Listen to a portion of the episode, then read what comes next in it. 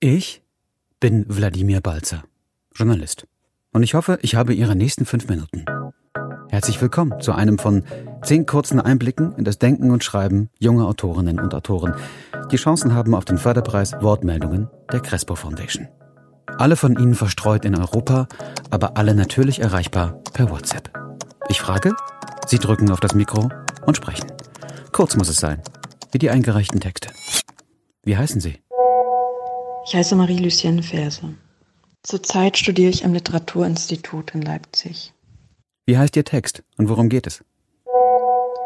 Mein Text heißt Aufschlussfiguren und es geht um den Abbau von Braunkohle und Freundinnenschaft.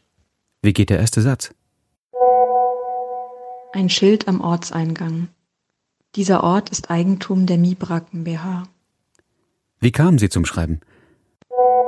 Also ich denke, ich bin vor allem übers Lesen zum Schreiben gekommen. Also ganz früher habe ich, erinnere ich mich auch schon, dass ich mit meinem Bruder zusammen Texte geschrieben habe oder wir uns gegenseitig Texte zum Geburtstag geschenkt haben. Also so in der Grundschulzeit. Und dann würde ich sagen, je mehr, ja, je mehr Texte ich dann später im Lesen gefunden habe, die ich irgendwie toll fand, desto größer wurde dann auch so die Lust selber zu schreiben. Wie haben Sie es geschafft, sich beim Schreiben kurz zu fassen? Ich schreibe sehr gern kurze Texte oder verkürze meine Texte. Also oft habe ich am Anfang viel mehr Textmaterial, das ich dann versuche, so, so weit wie möglich zu verknappen und zu verdichten. Wenn Sie an die Zukunft denken, welches Gefühl befällt Sie da? Mit seiner Mischung aus Anspannung und Ohnmacht, dass alles was jetzt schon riesig ist, noch größer geworden ist. Das so ein Gefühl von immer mehr etwas abrutschen. Aber dieses Abrutschen ist gleichzeitig auch so ein riesiger Berg.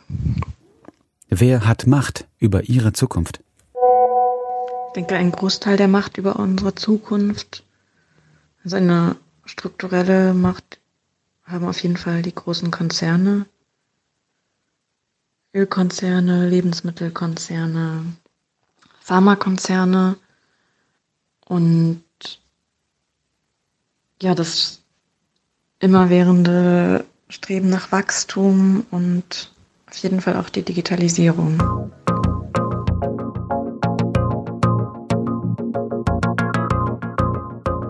Sie haben also den Leipziger Südraum erkundet und die dortigen Tagebaue und Rekultivierungen. Was ist Ihnen dabei besonders aufgefallen? Besonders aufgefallen ist mir die Diskrepanz zwischen der Zerstörung der Landschaft und der wiederhergestellten und nutzbar gemachten Landschaft und wie das eine dann irgendwie noch unter dem anderen liegt oder sich darin verbirgt. Inwieweit kann man Naturschäden überhaupt rekultivieren? Ich denke nicht, dass die Naturschäden nach so einem gravierenden Eingriff die beim Abbau von Bra Braunkohle wiederhergestellt werden können. Was aber wieder hergestellt werden kann, ist so das Optische, also wie es aussieht. Natürlich nicht ähm, eins zu eins, aber es wird so, es ist wie so ein Drüberpinseln über das, über die Zerstörung. Inwieweit stehen Naturwunden symbolisch für Wunden in menschlichen Beziehungen für Sie? Also ich glaube, ich versuche schon im Text so Analogien zwischen beiden ähm, Themen herzustellen, beziehungsweise das eine Thema, also die Naturschäden über diese Freundschaft zu erschließen oder aufzuschließen.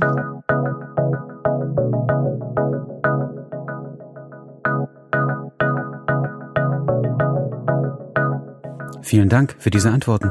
Danke natürlich auch für den Text. Marie-Lucienne Verse. Eine von zehn Kandidatinnen und Kandidaten für den Wortmeldungen Förderpreis.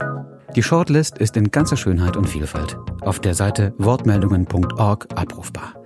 Viel Spaß und Erfolg allerseits. Ich freue mich auf den nächsten Text.